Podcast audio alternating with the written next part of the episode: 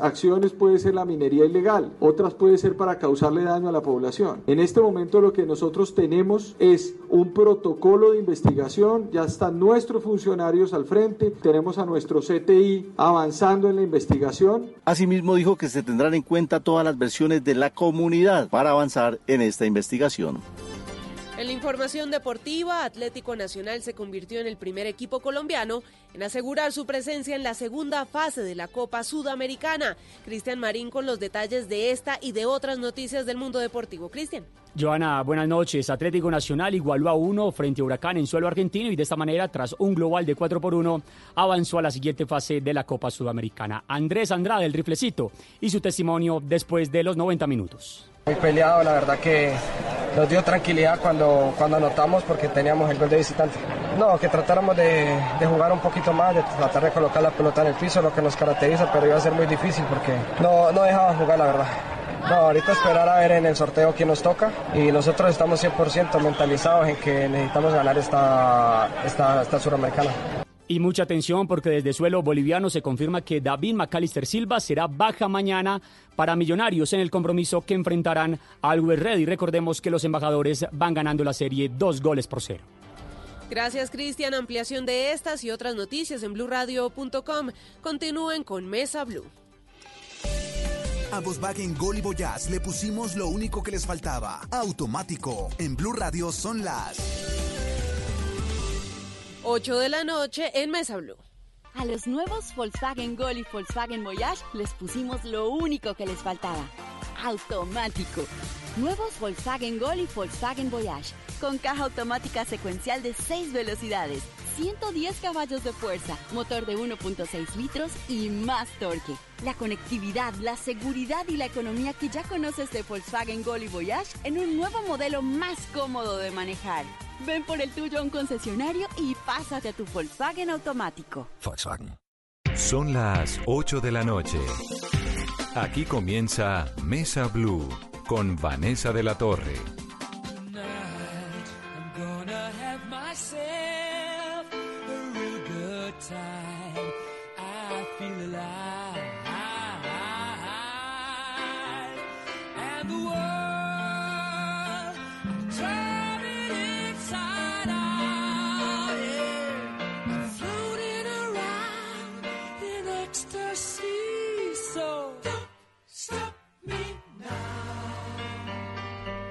Buenas noches, bienvenidos a Mesa Blue. Melómanos es el nuevo libro de Jacobo Selnick, pero es además un recorrido por las obsesiones, por las pasiones, por la música, por el rock, por la salsa, por el heavy metal, bueno, por todo. Debo decir, Jacobo, que me sorprendió un montón todo lo que me encontré en este libro y que me pareció una excusa deliciosa para que en este programa hoy oigamos música y sobre todo tratemos de entender qué es lo que le pasa caramba, una persona que dedica su vida y su plata a coleccionar algo. Bienvenido. Gracias por la invitación, Vanessa, Carolina y a todos los oyentes. Jacobo es periodista, es escritor, es docente, es investigador. Eh, ha estado en revistas como Arcadia, Cambio, Rolling Stones, Credencial, Diner, Soho, Bocas, bueno, Lecturas del Tiempo, ha publicado un montón de libros y me imagino además que él también tiene que tener una colección de discos tan grande como la que cualquiera de las que cuenta en este libro. Pero quiero comenzar tal vez por ahí, por dónde arranca Melómanos. Melómanos arranca a raíz de una historia eh, de un personaje que trae unos discos desde Cúcuta. Eh, y un amigo me dice, hay un personaje en San Victorino que está como feriando unos discos y me contacto con el personaje, él tenía su puesto en la calle 12 con octava, novena, abajo de la octava bien centro de Bogotá, una zona complicada obviamente, y él tenía ahí su toldo con, con CDs. Y cuando él me manda las fotos, empieza a ver una colección de discos muy especializada, mucho rock británico, rock progresivo, rock clásico norteamericano, salsa, latin jazz y algo de música clásica. En vinilo. En CD, que es lo más interesante todavía. Entonces eh, me pongo en contacto con el personaje a, quien en el libro le digo el dealer, Diego el dealer, en el buen sentido de la palabra, y me dice que cada CD costaba 10 mil pesos. Entonces, claro, cuando te dicen eso y empiezas a ver las fotos y empieza uno a encontrar cosas que no tiene, yo soy coleccionista completista, o sea, lo que me gusta quiero tenerlo todo. Claro, 10 mil pesos en el mundo de un CD es mucho. Es nada. Es nada. Es- Ah. Son dos euros. Ahora en París vi discos en, un, en una especie como de feria también de baratijas a un euro, dos euros. Si uno va a un FNAC o a un Gilbert Joseph, los CDs ¿Qué es un nuevos- SNARF y qué es un... Un FNAC es una tienda, librería de cadena, como decir el corte inglés, pero no vende ropa. Solo discos. Solo discos. Y se llama es el SNAF. F- FNAC o un Tower Records.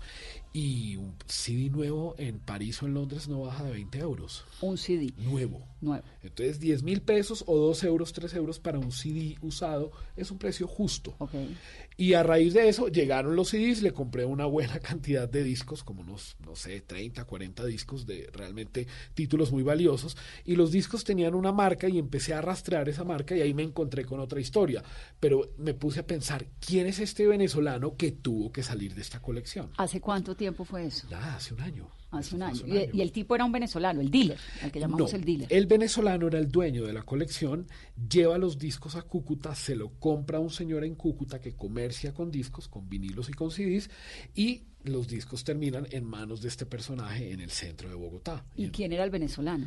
El venezolano resultó ser el dueño de una tienda de discos muy famosa en Caracas que se llamaba Esperanto. Que por supuesto tuvo unas vicisitudes económicas muy duras. Se fueron a vivir a Miami y montaron una librería. Entonces, haciendo como el rastreo, porque los discos tenían una marca, una amiga venezolana muy querida me dijo, esos son los discos de Carlos. Y así pues se fue armando como, o sea, la historia es tan increíble que esas casualidades que le pasan a los melómanos, dije, bueno, que hay una historia y hay un libro. Además, pues mi entorno está nutrido de melómanos. Todos mis amigos son melómanos. No, pues claro. Entonces, pues... ¿De qué más va a hablar? Exactamente. Exactamente. ¿Usted por qué es melómano? Porque mi casa siempre ha habido discos. O sea, mi abuelo fue librero, mi papá era melómano, en la casa siempre había vinilos. Y por ahí a los 11 años descubrí un disco de los Rolling Stones y me enganché. Y ahí, a partir de ahí, pues no, no paré. Me gustó tanto ese álbum de los Rolling Stones que se ¿Qué era llama? Now. Un álbum Now que se llama, es de 1965. Me encantaba una canción que se llama Surprise, Surprise. La oía todo el tiempo. Y empieza uno pues a esculcar los tesoros del papá. Entonces Santana, ABBA, muchos discos de ABBA, todos los discos de los Beatles. Ahora son los Dancing Queen. Exactamente, le encantaba, él le encantaba eh, toda la música de los 70s y empieza uno a oír hasta que finalmente ya empiezan a llegar mis discos, que es, coincide con el boom del rock en español, año 88, 89 y por cuenta de una gripa. eh, mi madre nos regala un disco de Los Toreros Muertos o de Charlie García y ahí empieza mi colección, primero en vinilo y después ya salto el CD. Fueron muy pocos vinilos. ¿Y hoy en día qué tiene? Hoy en día tengo aproximadamente 5.000 CDs, tengo muchísimos DVDs musicales y Blu-rays de conciertos, documentales, y tengo los vinilos que eran de mi padre, que pueden llegar a ser unos 1.000 aproximadamente, realmente no los he contado, pero a ojo uno calcula que hay 1.000, y mis vinilos pueden sumar 200, no soy tanto del vinilo, creo que el tema del espacio, la aguja, el precio, el CD me lo resuelve, entonces tengo toda la colección en CD. En CD. Y obviamente tiene su equipo de CD. Tengo un equipo de sonido marca Kenwood del 95 muy bueno, que todavía funciona muy bien. Eh, por esta zona hay varios técnicos que reparan eh, equipos de sonido. Tengo un equipo de sonido que era de mi papá modelo 78 que tiene su tocadiscos, funciona sin ningún problema. Cada tanto hay que hacerle pues un mantenimiento normal, que la aguja, que esto, que lo otro, pero funciona muy bien y, y con eso pues disfruto la música. Oigo la música en CD, no en Spotify. Jacobo, su abuelo era un librero polaco, ¿no? Sí, ellos son inmigrantes polacos que llegan en el año 31 a Colombia huyendo de la Polonia mega antisemita. Claro. Previo a la, en el periodo entre guerras, exactamente, una Polonia muy agresiva con los judíos y ellos llegan a Colombia a raíz de una ola migratoria de judíos polacos que se van expandiendo por Estados Unidos, por México, por Brasil, por Argentina y Colombia junto con Perú. Es como el, el el país en el último escalafón donde llegan los judíos polacos, porque la mayoría llegan a Estados Unidos y Argentina, es donde hay la mayor. Claro. Y bueno, llega mi bisabuelo acá, monta su empresa. Al que de- llega su bisabuelo. Llega primero mi bisabuelo y se trae a su familia, monta una, una empresa de sastrería eh, muy cerca de donde terminé encontrando esos discos en el centro. Eh, se llamaba Sastrería Metropol, que lamentablemente la incendiaron en el Bogotazo. Entonces, después de todos los problemas en Varsovia, pues llegaron acá, se asentaron, les bueno, fue pero bien. en comparación. Pero fue difícil porque lo perdieron todo. Y mi abuelo, ya siendo un, digamos, adolescente tardío, entrado en sus 20, ya un adulto, mejor dicho, monta la, la librería hebrea, que es de las primeras librerías en Bogotá, junto con la librería Buchholz y con la librería central de los húngar, que también son inmigrantes judíos que escapan de la Austria invadida por los nazis. ¿Y su abuela? Mi abuela era eh, chef. Ella siempre se dedicó como a la cocina. ¿Colombiana? Colombiana. Mi, mi- mi abuela es colombiana, de Pereira. La mamá de mi mamá es colombiana. Ella trabajó en mil cosas, pero principalmente cocinaba las mejores recetas judías que existían. Qué maravilla. Entonces se conocen acá. Él tiene su almacén, su, su librería judía, ella eh, se dedica a la cocina. ¿Esa es la familia del papá o de la mamá? Esa es la familia materna. Materna. Y por el lado, lo que pasa es que mis padres son primos hermanos, entonces mis abuelos son hermanos. Entonces comparto, tengo ese Los esa carga. Sí, mis abuelos. Bueno, en esa época era... Era normal entre los lo judíos, era usaba, normal. sí. Era normal, hay muchas familias judías que hay matrimonios entre primos hermanos. Y por el lado de mi papá eran comerciantes. Esto, ellos dos sí son polacos, ambos nacidos en Varsovia y se conocen acá. y se enamoran y sale eso. Entonces, usted viene de una familia, obviamente, de migrantes, eh, judíos, y lo de la melomaníaca le surge por el papá, sobre Por todo. mi papá y por mi abuelo, porque mi abuelo, abuelo también, también, vendía libros. discos en la librería, vendía discos y libros. Él viajaba mucho a Buenos Aires y a Caracas. En esa época ambas ciudades eran enclaves estratégicos para la difusión de bienes culturales, digamos, exquisitos, por así decirlo. Entonces él se iba en su carro hasta Caracas, se iba en avión a Buenos Aires y siempre llegaba con ediciones Y estupendas. siempre había unas bibliotecas maravillosas y unas inquietudes intelectuales exquisitas. y muchos escritores colombianos que se van formando en esa época, digamos que estos finales de los 40, inicio de la década de los 50, eh, tienen a mi abuelo como referente, Mario Rivero, Álvaro Mutis, José Luis Díaz Granados, amigos que como yo trabajé tantos años en el sector editorial, pues conozco, los conozco muy bien a los escritores y terminamos hablando que mi abuelo era el gran proveedor de ellos, así como el señor Buchholz, los Ungar, los de la librería, los de la librería mm, central que hoy en día está en la calle 94. Y de esos primeros discos que su abuelo eh, le, le- le entregó y su papá, ¿cuáles son los que más recuerda? Eh, Santana, Abraxas, Rolling Stones Now, Sgt. Peppers. Creo que Sgt. Peppers de The Beatles es el disco que más escuché en ese periodo, a tal punto que ese disco tenía un rayón en Fixing a Hole, que es la tercera canción, si mal no recuerdo, del lado 2. I'm fixing a hole the rain gets in and stops my mind from wandering. Y eh, ese rayón, cuando yo oigo Fixing a Hole, ese rayón está en mi cabeza porque se devolvía en el coro. Entonces, eh, bueno, ese era un rayón que ya estaba ahí cuando, cuando lo empecé a escuchar. Pero, pues indudablemente, todo el rock británico que tenía mi padre me, me marcó a tal punto que cuando ya soy adolescente, tengo 13, 14 años, y me empiezan a regalar los primeros discos, pues los primeros discos coincidencialmente que me regalan son de bandas británicas, Pet Shop Boys, Erasure, UB40, Genesis y Queen, y ahí arranca pues mi amor por el rock británico y me dedico a coleccionar rock británico. ¿Por qué el rock británico es tan significativo para la historia del rock? Porque uno habla, la- las acaba de nombrar, Genesis, eh, UB40, Queen, eh, Rolling Stones es británico. Eh, los Rolling Stones son británicos, Los son de Beatles Londres. Los Beatles son también. de Liverpool, UB40 es de una ciudad a las afueras de Londres. Eh, no, perdón, de Londres, de Camden, perdón. Eh, el rock británico, a diferencia del rock norteamericano, y esa fue una pregunta que yo le hice al manager de Depeche Mode el año pasado en Inglaterra, para otro libro que publiqué antes que este, que se llama Los 80 Volver al Futuro, que es un análisis de toda la música británica de la década del 80 que no sonó en Colombia. Yo le hice esa pregunta, le dije, le dije, alguna vez en un Hey Festival en México me preguntaban que yo por qué sentía que el rock británico era mejor que el rock norteamericano y es una cuestión como de oído, de percepción, porque es arte, o sea, no hay como una fórmula matemática que te diga sí, pero él me dio una explicación y aquí lo voy a lo voy a citar al señor Daniel Miller, que es el dueño fundador de Mute Records y primer manager de Depeche Mode. Además, él estuvo con Depeche Mode hasta que Depeche Mode despegó en la Mute, década de Mute Records es como qué? Mute Records es como decir eh, Mercury Records, como decir Ariola, como decir Hansa. Es un sello independiente londinense que sale en el auge de la música electrónica a finales de la década del 70 en Londres. Daniel Miller es el pionero de la música, junto con otros personajes, jun- junto con los Human League, la primera pieza pop de música electrónica que se hace en Inglaterra con la sombra de Kraftwerk de Alemania que se presenta en el año 77 en, en- en- Inglaterra, es Daniel Miller. Entonces Daniel Miller monta este sello y en este sello tiene a Yazoo, tiene a Alison Moyet, tiene a Depeche Mode, tiene a Fat Gadget, pero principalmente Depeche Mode es el, el- el grupo que hace visible a Mute Records en el mundo. Y yo le hice esa misma pregunta que, que me acabas de hacer. Y él me decía, mire, hay una cosa que diferencia al Reino Unido de los Estados Unidos y es que tenemos una sola radio.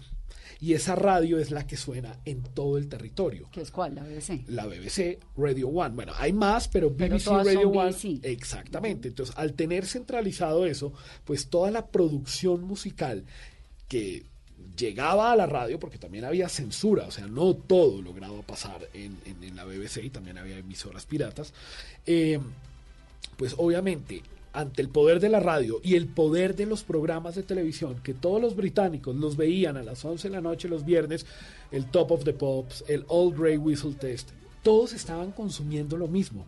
Y eso ayuda a que se cree un movimiento sólido en torno a la música. Y eso es una explicación, digamos, eh, racional para entender por qué el rock británico ha trascendido más que el rock norteamericano. No quiere decir que en Estados Unidos no haya buenos grupos, los Beach Boys, los Eagles, hay, hay- hay bandas muy buenas, icónicas, pero, Pero no, pero, pero no, no los como las Beatles y brit- los Rolling Stones. ¿Y qué estaba ocurriendo en Estados Unidos mientras estaban los Beatles, los Rolling Stones, Erasure, UB40, y mientras iba este auge tan grande del rock británico, Eh, pasando año tras año, porque no todos fueron en la misma década? Recordemos que el, rock and roll nace en Estados Unidos de la mano de Elvis Presley, de Chuck Berry, de Little Richard, que son fundamentales en lo que luego va a pasar en, los, en- en Inglaterra con los Beatles y con los Rolling Stones. Lo que pasa es que los Beatles y los Rolling Stones conquistan el mercado norteamericano en febrero del año 64, cuando The Beatles van y se presentan al show de Ed Sullivan y presentan sus primeros dos discos y ya aquí hay un asunto que es- es- está contagiado absolutamente el planeta con la Beatlemanía. Los Beatles, recordemos, tocaban desde el año 59 y eso en música son años luz en preparación. Y en Estados Unidos, pues también había un movimiento sólido de artistas diferenciado dependiendo de la región de donde venían. No podemos decir que es lo mismo los músicos de Nueva York a los músicos de San Francisco o de Los Ángeles. San Francisco es un enclave estratégico para el boom del rock norteamericano por todo el tema de la psicodelia, el verano del amor, pero existían muy buenas bandas. Lo que pasa es que los Beatles y los Rolling Stones posteriormente pues acapararon toda la atención del planeta. Pero también no estaba ocurriendo el jazz en esa época, de golpe. Es anterior, o sea, el anterior, sí, el anterior es 20, 30, 40, digamos, cuando uno revisa, hace poco en Twitter le preguntaban a Eduardo Arias, que es uno de los personajes del libro, que cuáles son sus músicos preferidos de, de, de- de todos los tiempos. Y él, él decía, después de Duke Ellington y Miles Davis, me cuesta trabajo decir si los Beatles llegaron a ser tan grandes como Duke Ellington o Miles Davis. Es que es otro cuento. Es otro cuento y uno y pues Duke Ellington fue demasiado, grande, Demasiado demasiado grande, digamos la década del 50 y del 60 en la obra de Duke Ellington, de lo poco que conozco, y ni hablar de Miles Davis, de John Coltrane, de Charlie Parker, es otro cuento, es una música diferente, es mucho más elaborada, mucho más complicada en su concepción. No quiere decir que el rock de los Beatles sea pues soplar y hacer botellas. Y el, el rock venía, antes de que, perdóname que te interrumpa, pero que no se me olvide la pregunta, el rock, el, el, el jazz tiene, a mí me parece que el jazz es la música de todos los tiempos, porque además tiene un asunto de reivindicación racial muy fuerte. ¿El rock tiene algún asunto social de reivindicación así de fuerte como el jazz? sí por el blues y el gospel, porque el, rock and roll se fortalece en la década del 50, a mediados del 50, finales, Little Richard, Chuck Berry, todos son artistas de color que utilizan el gospel que se cantaba en las, ingle- en las, en las iglesias y todo este legado de los grandes bluseros y lo fueron llevando a un sonido mucho más pegajoso, mucho más bailable y esa es la manera como el rock and roll va evolucionando.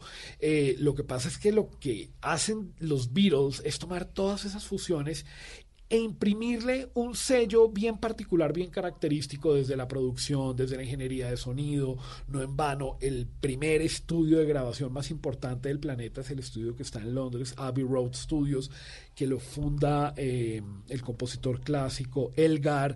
Y cuando yo tuve la fortuna de conocer Abbey Road, de entrar, me hicieron el tour y pude conocer todo ese andamiaje que hay ahí adentro, y ahí es donde uno entiende, digamos, la grandeza de, de esta gente, o sea, la tienen absolutamente clara.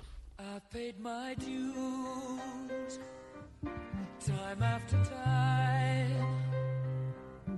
I've done my sentence, but committed no crime. And bad mistakes, I've made a few. Ya que estamos hablando del rock británico, ¿qué fue lo que pasó la primera vez que escuchó a Queen? ¿Por qué partió un hito en su vida? Yo creo que es la voz de Freddie Mercury, es la fuerza de la música, de la guitarra de Brian May, es el poder del bajo de John Deacon, es una batería melódica eh, envolvente como la de Roger Taylor. Y yo recuerdo haber escuchado tal vez, no sé, Another One Bites the Dust, We Are the Champions. Yo recuerdo haber escuchado por primera vez We Are the Champions cuando Alemania le gana la final del 90 a Argentina en Roma.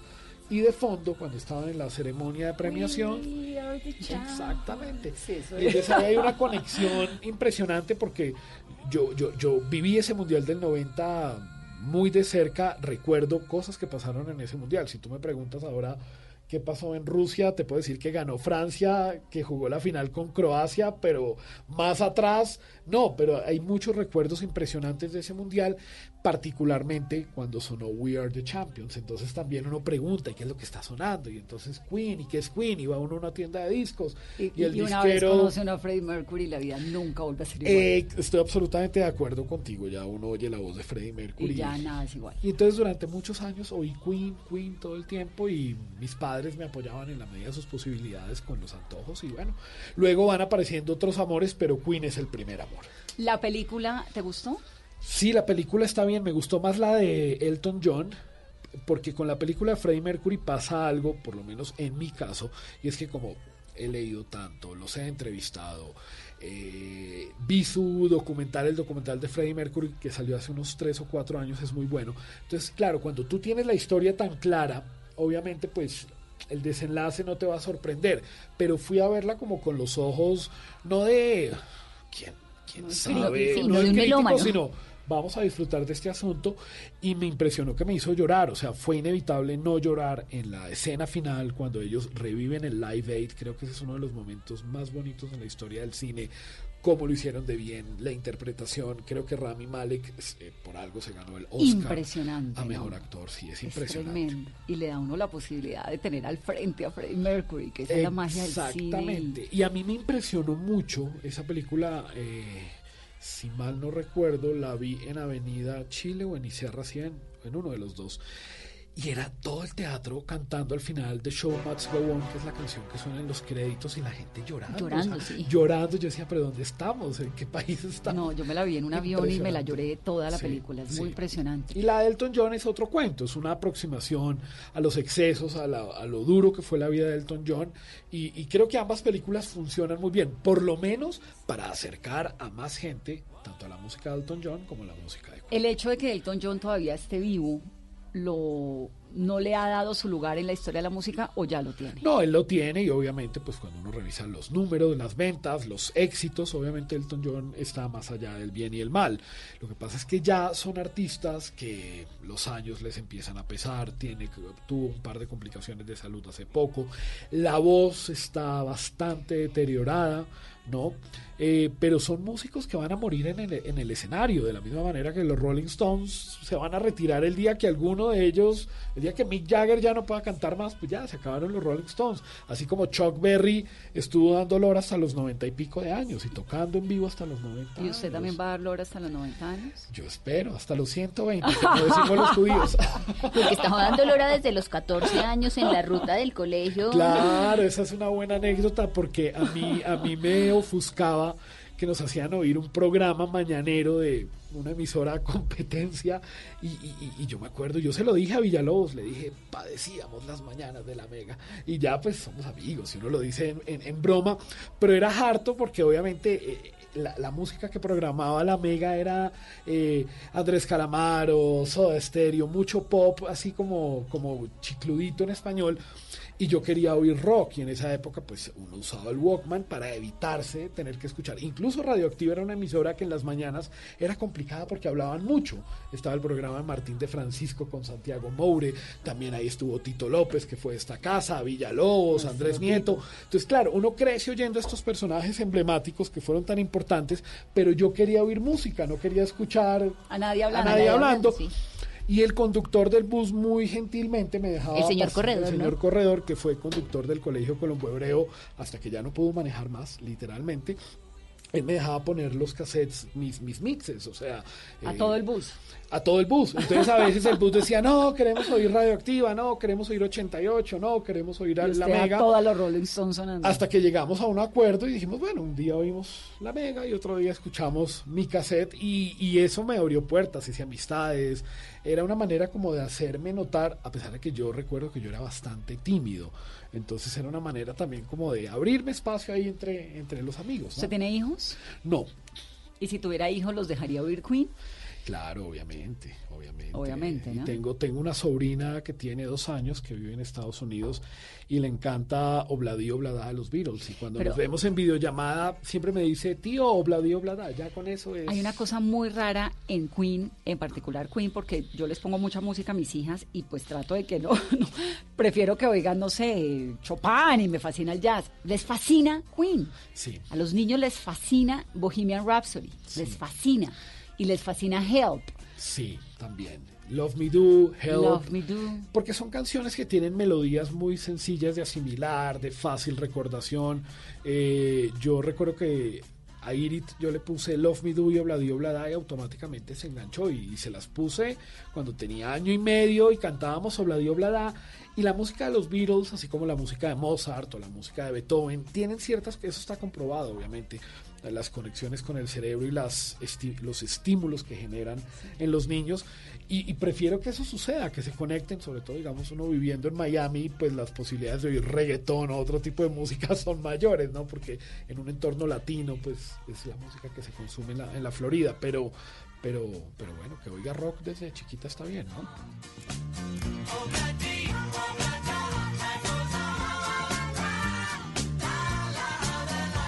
Hacemos una pausa en esta conversación de Mesa Blue. Estamos melómanos. Volvemos en breve.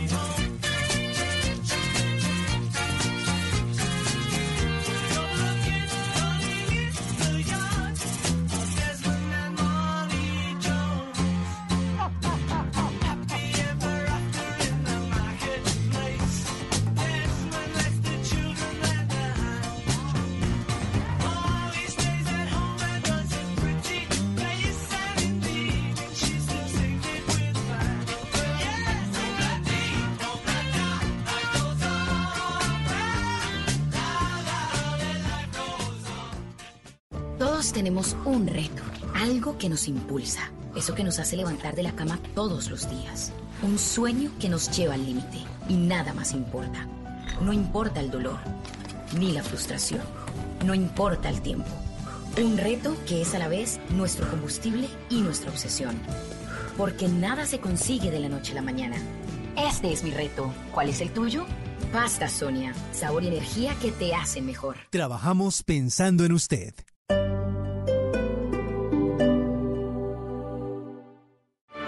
El Teatro Mayor Julio Mario Santo Domingo en coproducción con la Orquesta Filarmónica de Bogotá presenta Don Giovanni de Mozart bajo la dirección escénica de Marcelo Lombardero 25, 27 y 29 de febrero. Compre ya sus entradas a través de primera fila o en taquillas del teatro. Apoya a Bancolombia y Caracol Televisión. Invita a Blue Radio y Alcaldía de Bogotá. Más información www.teatromayor.org. Código PULEB, YRL 788. Desde las 5 de la mañana. que se despierta a esta hora. Néstor Morales. más importante de Colombia. Felipe Zuleta. El dato es que por primera Paola Ochoa. La cifra de Ricardo Ospina y un completo equipo periodístico y de opinión Habrá una cantidad. estarán trabajando para llevarles la información, la verdad, la noticia, el debate.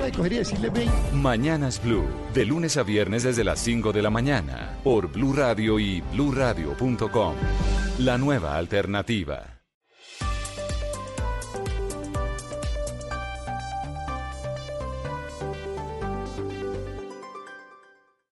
Estás escuchando Blue Radio, un país lleno de positivismo, un país que dice siempre se puede. Trae tus deudas de otros bancos y solicita ya tu compra de cartera del Banco Popular para tus tarjetas de crédito, con una tasa del 0.76% o del 0.80% mes vencido, del 1 de febrero al 31 de marzo.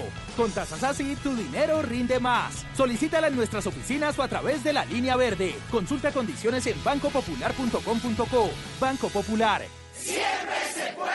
Somos Grupo Aval, vigilado Superintendencia Financiera de Colombia.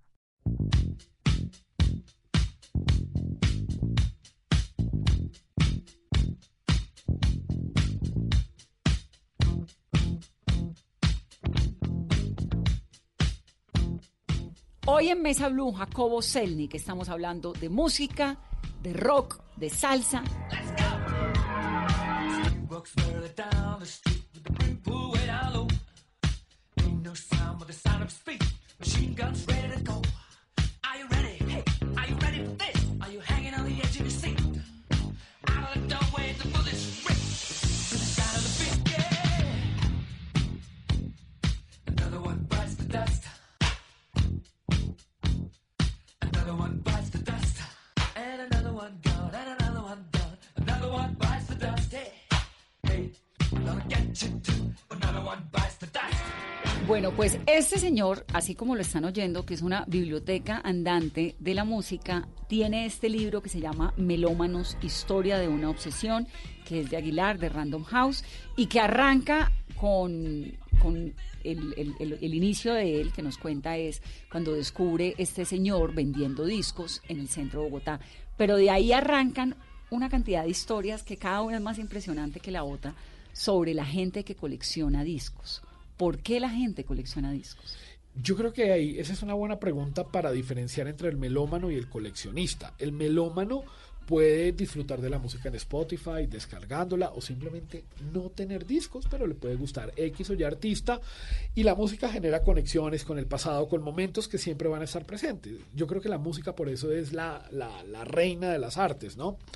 Eh, el coleccionista tiene un apego por el objeto material, necesita tenerlo. Eh, en una de las crónicas que yo cuento acá sobre Sandro Romero Rey, que se llama Mr. Brown Sugar, eh, y yo trato de retratar a Sandro ante esa ansiedad que le genera cada vez que sale un disco de los Rolling Stones. Los Rolling Stones en el último tiempo han editado cualquier cantidad de álbumes, anualmente salen dos o tres, están desempolvando su catálogo en vivo. Y cada vez que sale algo de los Rolling Stones, entonces Jacobo, eh, ¿cómo hacemos? Lo quiero tener ya, ¿y en dónde? Y no sé qué. Y yo le traje de París, le traje un, un DVD de los Rolling Stones en vivo en Buenos Aires. No lo vayas a abrir, no lo vayas a ver. Yo lo tengo que ver primero. Y, entonces- y si lo ves tú, y, y- y digamos que hay un poco de ironía y de hipérbole acá, pero, pero, Pero es real. pero es real, o sea, hay gente y conozco otros que, que, por ejemplo, el personaje que me contactó con el, con el, con el que vende los discos en el centro, es un personaje que, que invierte constantemente en música, invierte mucho en música. Él le compró a este, a este tipo de, de San Victorino, le compró cualquier cantidad de discos, entre ellos la mitad de la discografía de Neil Young. Entonces ahí hay unos rasgos que van apareciendo que puede que a ti te guste o no te guste Neil Young, pero voy a tener acá una gran cantidad de discos de Neil Young que van a entrar a nutrir mi colección de discos. Entonces, el, el coleccionista tiene esos rasgos de, de querer abarcarlo todo, de querer tenerlo todo. Yo, por lo menos, como decía antes, soy completista de los grupos que me gustan. Entonces, o sea, lo que tiene necesita completar las Exacto, a colecciones. mí me faltan dos, dos álbumes de Duran Duran. Eventualmente los compraré. ¿Pero le da angustia no tenerlos? No, pero a veces trato de buscarlos y a veces los encuentro y veo que están caros o están por Estados Unidos, entonces quién va a viajar o si uno va a viajar, hay que mirar diferentes eh, técnicas también. Eh, los viajes pues son un gran momento para nutrir las colecciones y siempre van apareciendo personajes. Acá hay un sitio eh, en la calle 72 con 15 que es una gran miscelánea y ese lugar es increíble porque yo no sé cómo hacen, no entiendo cómo hacen. ¿La calle? Calle 72 con 15, en toda la esquina. Sí, pero en la calle. Sí, ah, bueno, no Sí. quería decir el nombre, pero se puede decir el nombre, la Sí, Gran Manzana, claro. sí, la Gran Manzana. Y yo no sé ellos cómo hacen, pero ellos venden esmaltes, venden eh, resmas de papel, venden eh, cualquier cantidad de chucherías. Tijeras para cortar el pelo. Tijeras, libros y discos. Y los discos que yo he conseguido en la Gran Manzana, digamos que difícilmente los he encontrado en otro lado. Porque ellos, ¿qué hacen? Compran colecciones de discos a personas que ya no quieren tener CDs. La gente va y los vende, les dan 100, 200 mil pesos y luego los terminan revendiendo a eso que hablábamos al principio, un precio justo. Correcto, si yo encuentro un álbum de Van Morrison a 12 mil pesos, a 8 mil pesos del catálogo histórico de Van Morrison, pues uno hace un esfuerzo y lo compra. Pero si uno ve, digamos, mm, material más reciente, de bandas sonoras, digamos el de la película del John John y vale 40 mil pesos, uno dice, no, prefiero comprar cosas raras de catálogo. Y eso está pasando en este momento en Bogotá. Hay eh, ciertos enclaves estratégicos donde uno puede conseguir cositas que ¿Qué van hace? Carolina, ¿usted colecciona algo? Eh, no. Nada, ¿no? Nada, no, no. Yo tampoco colecciono nada. Tengo cualquier cantidad de libros porque me fascinan los libros, pero no me causa. Es decir, esta obsesión del coleccionista o del melómano, ¿cuál es que la diferencia? El coleccionista El coleccionista, es el que guarda colecciones. claro, el que y tiene una- un apego por lo físico. El melómano es el que oye música y le gusta. Exactamente. El Bueno, melómano le gusta entonces- la música y puede tener unos, unos, eh, unos archivos en su computador y esa es la música que me gusta Sí. y está bien. Este asunto psicológico del coleccionista no lo entiendo. ¿Se debe a qué? Yo creo que puede ser a la necesidad de satisfacer.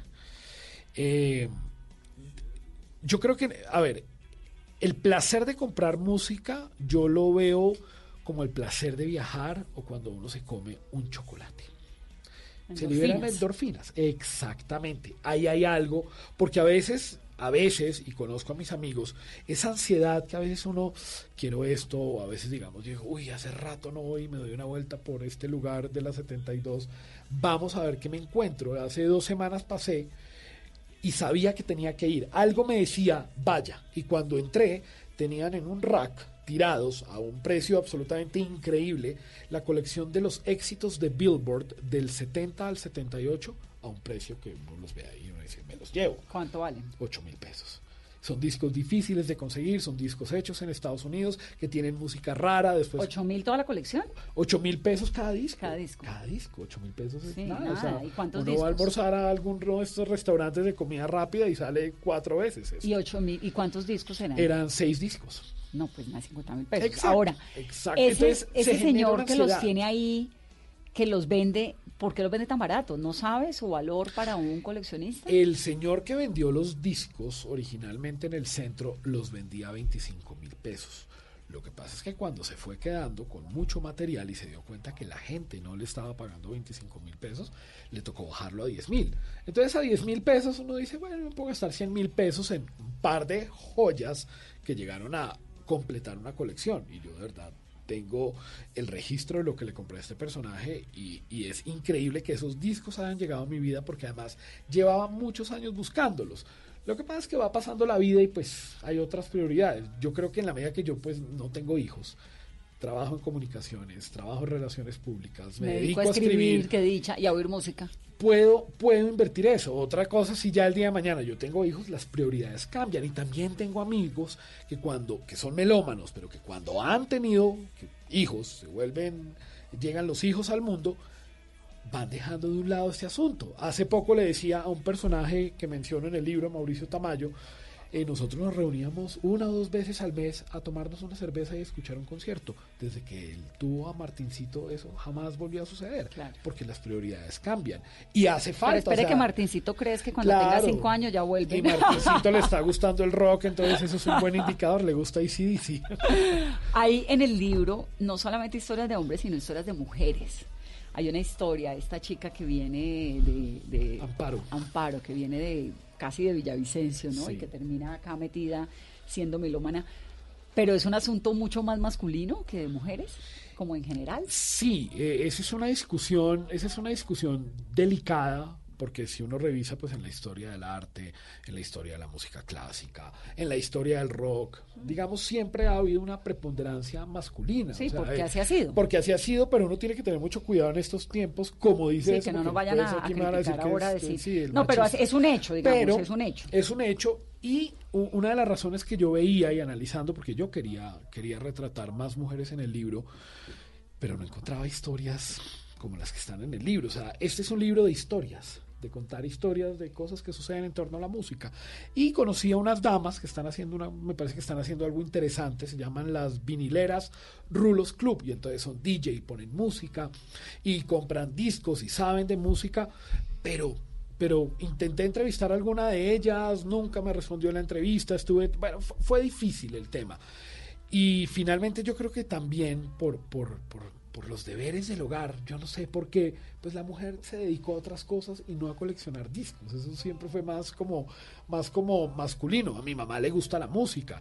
Mi Pero mamá casada con un melómano, hija de un librero, pues uno diría, mi mamá tendría... Y mi mamá tiene su buena colección de Lo que discos. pasa y es le que la señora nos guardamos la platica. Exactamente. Entonces las señoras, pues que la peluquería, que la ropa, que los zapatos. Que los hijos. que Porque lo mercado. mismo, yo cuando veo, por ejemplo, cuántos zapatos puede tener mi madre en su closet, yo digo, ¿es en serio esto? O sea, Es coleccionista de zapatos. es coleccionista de Sí, en algún momento me pasó eso en mi casa que yo estaba furiosa y le decía, pero ¿por qué compras tantas películas? Y un día me dijo, a ver, ¿Cuántos zapatos tienes?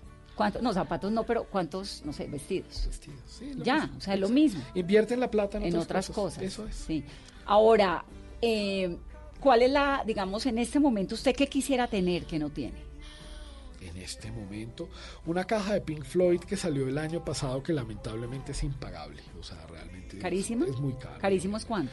400 dólares. 400 dólares para meterle a, a una caja de Pink Floyd de un tacazo es, es duro, es duro. Pero sí me gustaría tenerla porque lograron recuperar, restauraron, remasterizaron varios conciertos que circularon en VHS y en DVD como Pulse y Delicate Sound of Thunder y remezclaron los últimos dos álbumes que hizo David Gilmour con Pink Floyd en el 87, en el 94, y las diferencias en sonido son realmente abismales. Trae un libro, trae cualquier cantidad de gadgets y como cositas adicionales, y eso es algo, pues me gusta mucho Pink Floyd y me gustaría tenerlo, pero también pues salió la edición económica de 30 mil pesos, que esa es la que tengo y la que se puede tener y la que hay que disfrutar. ¿Y usted oye Spotify, por ejemplo? ¿Y esas No, plataformas? no mucho. Lo tengo, lo uso para cuestiones de mercadeo del libro, las listas del libro y demás, pero me cuesta trabajo porque primero no lo pago. Entonces, si estoy oyendo algún disco y me meten una publicidad de reggaetón, pues me cortan la inspiración. Jacob, otra de las historias, ya que estábamos hablando de su mamá, es la de Andrés Delgado, coleccionista de ópera, y esa relación que había con su mamá. Sí, eso es increíble porque de esas amistades que van llegando a la vida de la manera más casual vía redes sociales y hablando con la nuera de Andrés Delgado, yo le dije, oye, estoy eh, escribiendo este libro, estoy buscando historias y quiero como ampliar el rango de historias y me dijo, tienes que conocer a mi suegro, mi suegro es coleccionista de ópera y de música clásica y demás. Y eso que me dijo su suegro, pero nunca ahondamos hasta que un día le dije, oye, bueno, ¿y cómo es que se llama tu suegro? Andrés Delgado Mayarino. Y ese es un nombre que a uno no se le va a olvidar nunca, porque pues mi mamá todo el tiempo lo repetía en la casa. Y yo, él fue el primer jefe de mi mamá en asesorías jurídicas.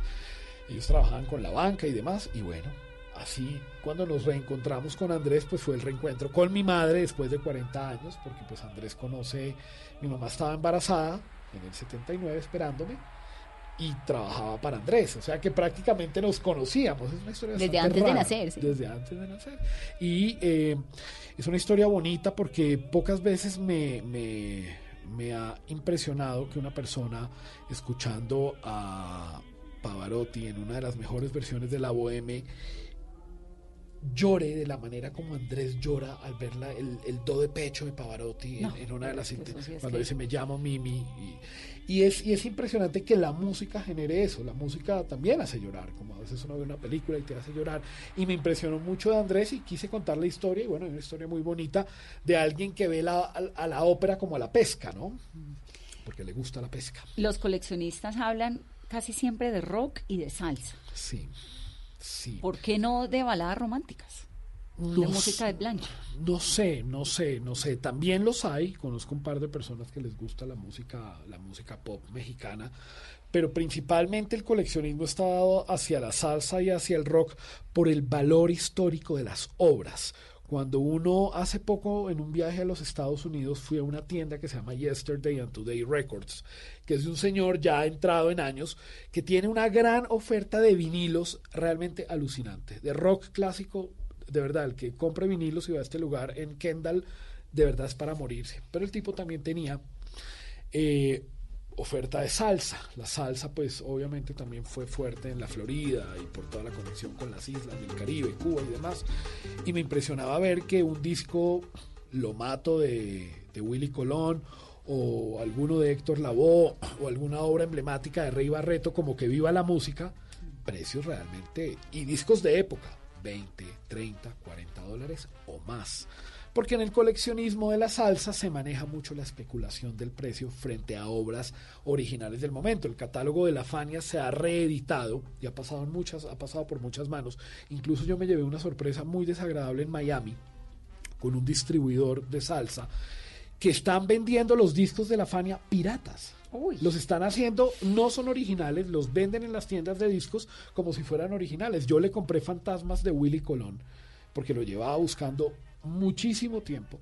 Y cuando lo fui a abrir, yo digo, pues este disco, ¿esto qué es? Y le escribo un correo al tipo y me dice, no, lo que pasa es que es muy difícil conseguir el catálogo de la Fania hoy en día, ha pasado en muchas manos y la única manera de mantener circulando el asunto es hacerlo pirata. Pero la Fania, cuando dices que el catálogo es esa colección Todo, larguísima de, de, de el CDs. sello Fania, el sello Ah, el- Fania, sello el Fania. sello Fania que agrupa a los músicos. No, ya me iba a emocionar porque tengo una colección grandísima de Fania que le heredé a mi papá, pero no sé si el Tienes un sello tesoro. Fania.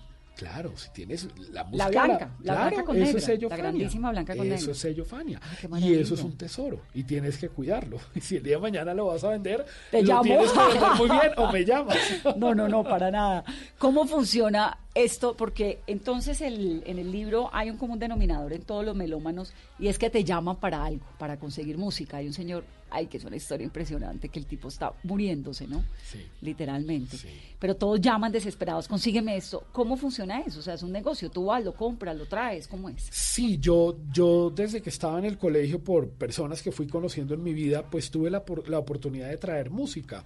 Y eh, mis primeros clientes fueron mis profesores. Yo tenía un profesor de inglés en el colegio que había estado en Vietnam. Y me acuerdo que un día le dije, Mr. Tarwood, aquí está este catálogo, yo traigo discos. Estoy hablando del año 93, 94. Cuando los CDs costaban, en el catálogo, digamos, estaban marcados a 12 dólares y siempre costaba el doble. O sea que un CD costaba 30 mil pesos en 1994, lo mismo que vale hoy en día. O sea, era caro. Y empecé a armar como un pool de clientes que me compraban discos de Jefferson Airplane o de Grateful Dead o de los Beach Boys o qué sé yo. Y de alguna manera esos clientes ayudaron a nutrir mi colección porque la comisión por venta pues eran unos discos. Porque en ese momento pues uno no claro, tú no estabas haciendo negocios, sino haciendo colección. Exactamente. Y después aparecieron otros personajes en la vida y llegamos a tener un box en Miami, llegamos a tener una, una señora representante aquí en la calle 94 que importaba discos. Y a muchos de mis amigos los conocí ofreciendo catálogos. Claro. Yo me iba por, a Hacienda Santa Bárbara, a las tiendas de discos, y les dejaba catálogos. Y yo les decía, miren, yo tengo la manera de traer cosas que de pronto ustedes no tienen. Entonces, si uno quiere un disco en Bogotá, tiene que llamarte. Ya no, antes sí, porque ya me retiré de ese asunto, pero uno tiene los dealers, uno tiene... Los hay deal- dealers. ¿Se hay llaman dealers? Se llaman dealers, claro, hay un personaje que... Lo que pasa es que el dólar no nos ayuda en este momento. No. El dólar no ayuda, entonces tengo un amigo, un ex compañero de trabajo en el Colegio Colombo Hebreo que también hace ese tipo de vueltas, pero obviamente dólar a tres mil y pico y el dólar Amazon es más caro, entonces un disco que tú lo encuentras en Amazon de segunda a 5 dólares, no es que te va a costar 15 mil pesos, te termina costando 45 mil. Entonces empieza uno envío, como a ponerlo en la balanza. Pero todavía está como esa como ese romanticismo a la hora de, de cazar tesoros musicales. ¿Qué escuchas? En este momento estoy escuchando New Order y Depeche Mode porque estoy haciendo unos video comentarios en mis redes sociales que me ¿Qué han son pedido. cuáles? Digámoslas. Eh, Jacobo Selnick en Facebook. Ahí en Facebook yo soy 100% Facebook y en Facebook lo que hago es subir eh, videos con rankings. Me han pedido últimamente rankings, los discos que más me gustan y los que menos ¿Y me por qué gustan. no Instagram y. Twitter? No sé.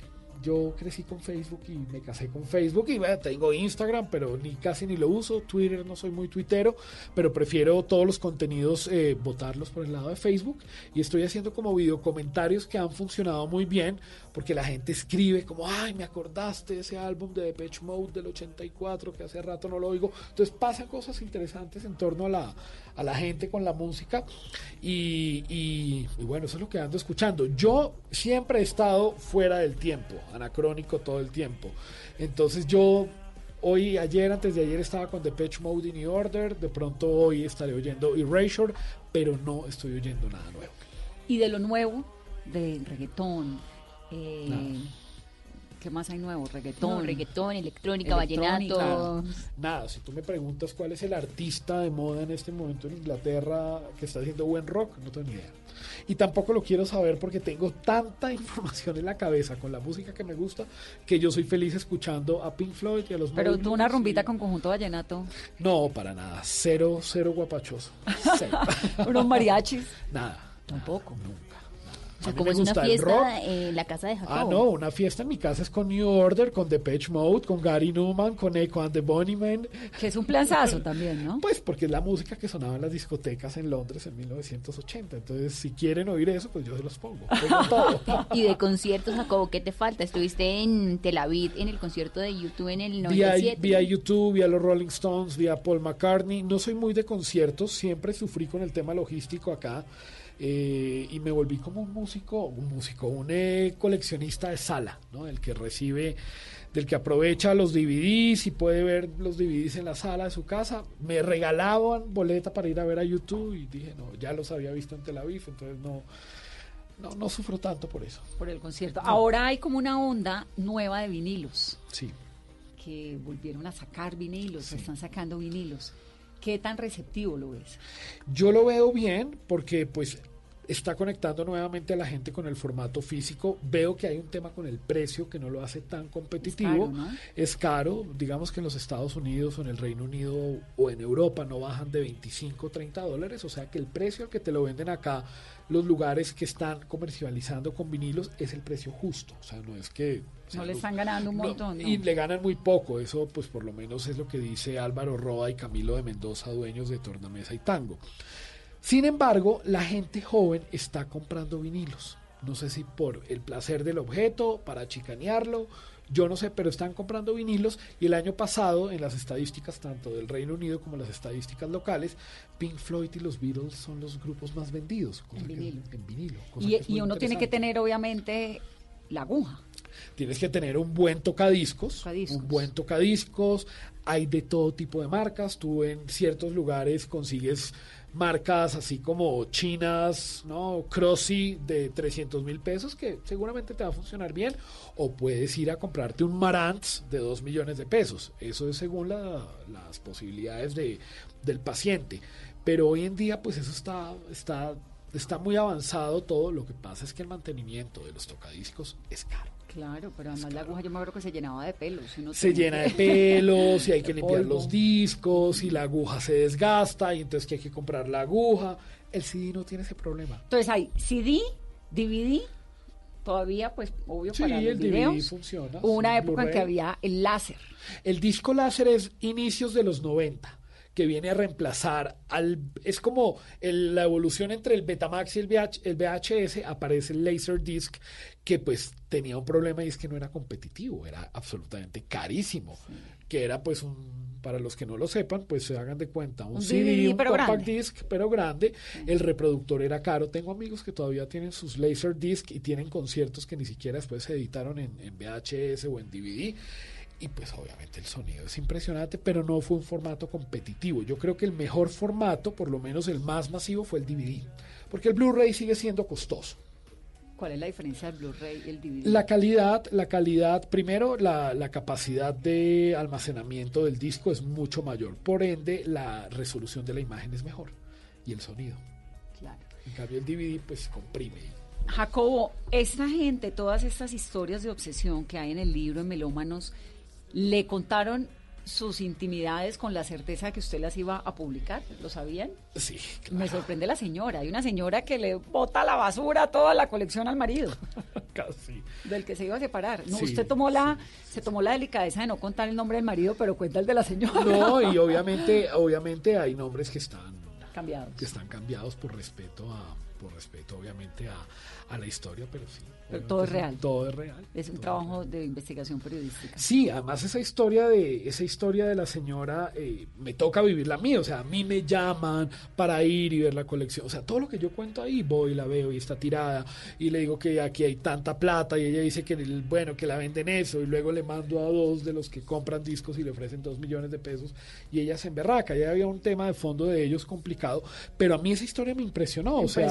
Impresionante. porque que una persona herida, furiosa, yo le decía, yo, yo me acuerdo que yo los traté de persuadir, no la vendan, yo llamé a la señora y no la venda. Guárdela no la para venda algún día. porque, porque, a ver, alguien que vive en un barrio de estrato 6 y tiene una quiebra de un monto importante, pues lo que va a vender en unos discos no le va a solucionar la quiebra, no se la va a solucionar. Pero le va a solucionar el, el fantasma al marido. Sí. Aunque no sé, porque la amargura de acabarle uno, eso es casi que romperle el corazón a alguien, ¿no? Sí, sí, sí. Esa amargura la debe acompañar. Definitivamente, y yo creo que para él, pues obviamente no fue fácil toda esta situación. Pero bueno, eh, he visto historias similares de, de personas que, que me dicen, llévese mis discos porque mi mujer no quiere que yo los tenga en la casa. Y pasa. O sea, uno cree, que, uno cree que no, pero pasa. Increíble. Bueno, eh, rápidamente, si uno quiere, digamos, un lugar para comprar música, una ciudad del mundo para comprar música, Londres. Londres, Sí, sí. para escuchar música, Una ciudad para escuchar. pues de la suya, si es mexicana, Ciudad de México, pero... No, Londres. Yo soy, o sea, yo... Para como- tomar cerveza. Eh, Londres. Londres. Londres, mi ciudad. Para irse de vacaciones, Londres. Ciro Guerra. Su en lugar un- es Londres. Sí, sí. Ciro Guerra en un Hey Festival decía: Mi pasaporte no es colombiano. Mi pasaporte es de los países de los directores que a mí me gustan. Entonces, a veces mi pasaporte es sueco porque me gusta Bergman, o mi pasaporte es italiano porque me gusta Fellini. Mi pasaporte es inglés. Usted es British, Yo soy como todo lo bueno. Sí, sí, sí. Londres es una ciudad fascinante. Los bares, las tiendas de discos, toda la industria de la música en Inglaterra, ellos lo, lo tienen muy claro. No digo que los gringos no, pero los ingleses tienen algo especial que los hace diferentes y por eso son ingleses. Y Un por eso lugar- se salieron de Europa. Un, lu- un lugar en Bogotá o en Colombia para escuchar música.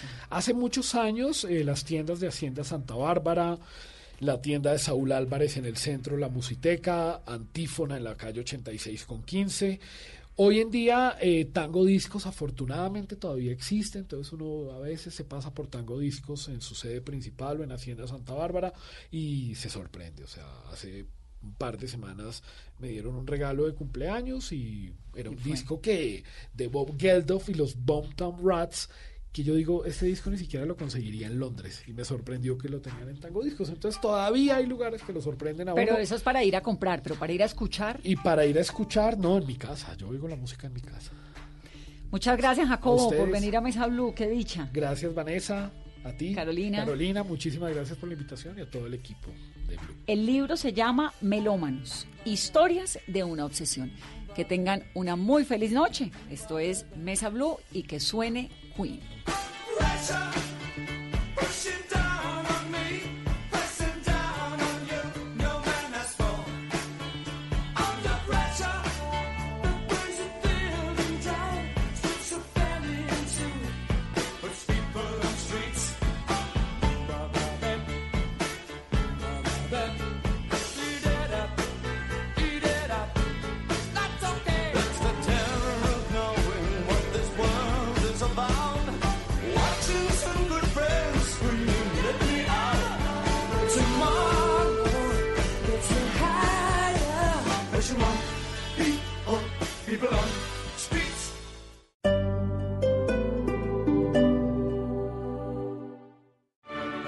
Teatro Mayor Julio Mario Santo Domingo en coproducción con la Orquesta Filarmónica de Bogotá presenta Don Giovanni de Mozart bajo la dirección escénica de Marcelo Lombardero 25, 27 y 29 de febrero. Compre ya sus entradas a través de primera fila o en taquillas del teatro. Apoya a Bancolombia y Caracol Televisión. Invita a Blue Radio y Alcaldía de Bogotá. Más información www.teatromayor.org. Código PULEB, YRL 788. Estoy enamorado de ti. Hoy en Blue Radio. Hola amigos de Blue Radio, yo soy Manuel Medrano y quiero contarles que esta noche voy a estar en Bla Bla Blue hablando de mi nueva canción Mi Otra Mitad y de muchas cosas más, así que no se lo pierdan, los quiero mucho y los esperamos. Con la magia de tus besos, eres mi centro de.